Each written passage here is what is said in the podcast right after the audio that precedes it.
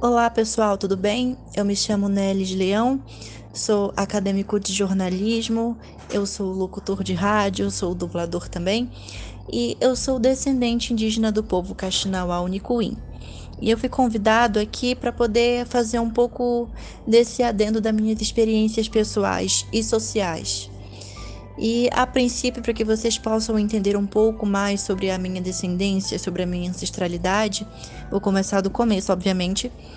É, o meu pai, o meu avô, ele era indígena do povo Kaxinawá Huni Kuin, ele já é falecido, ele nasceu numa aldeia mesmo, no Acre. O meu papai, ele nasceu em Mãe do Rio, no Pará, e eu nasci na capital Macapá, no estado do Amapá. Um mais longe que o outro, não é mesmo?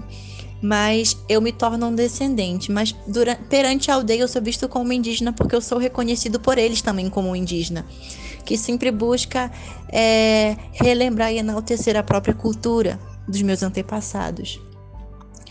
E quais são as minhas experiências pessoais quanto a isso? Eu percebo que para muitas pessoas o ser indígena é aquele ser que anda pelado, que não tem acesso à internet, que vive da caça, da pesca cem por cento, que não tem acesso a um celular, que não pode ter uma rede social. Essas pessoas que têm tudo isso, elas não são vistas como indígenas. Até porque para muitas pessoas há um estereótipo.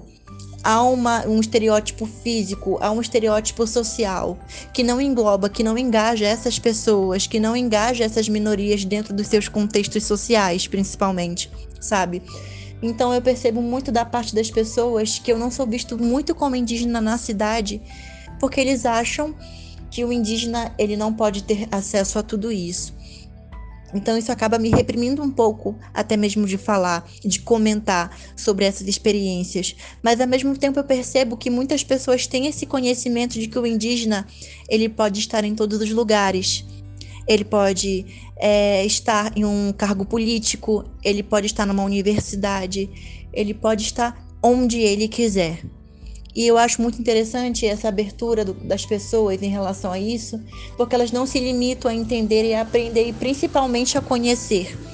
Porque uma das coisas que é muito importante entendermos que o ofício e o princípio da vida é manter essa escuta sempre atenta. E aqui eu finalizo a minha participação. É, o meu Instagram é Nelis, underline, que é aquele traçozinho bem pequenininho embaixo, Leão. Vocês podem me seguir lá no Instagram.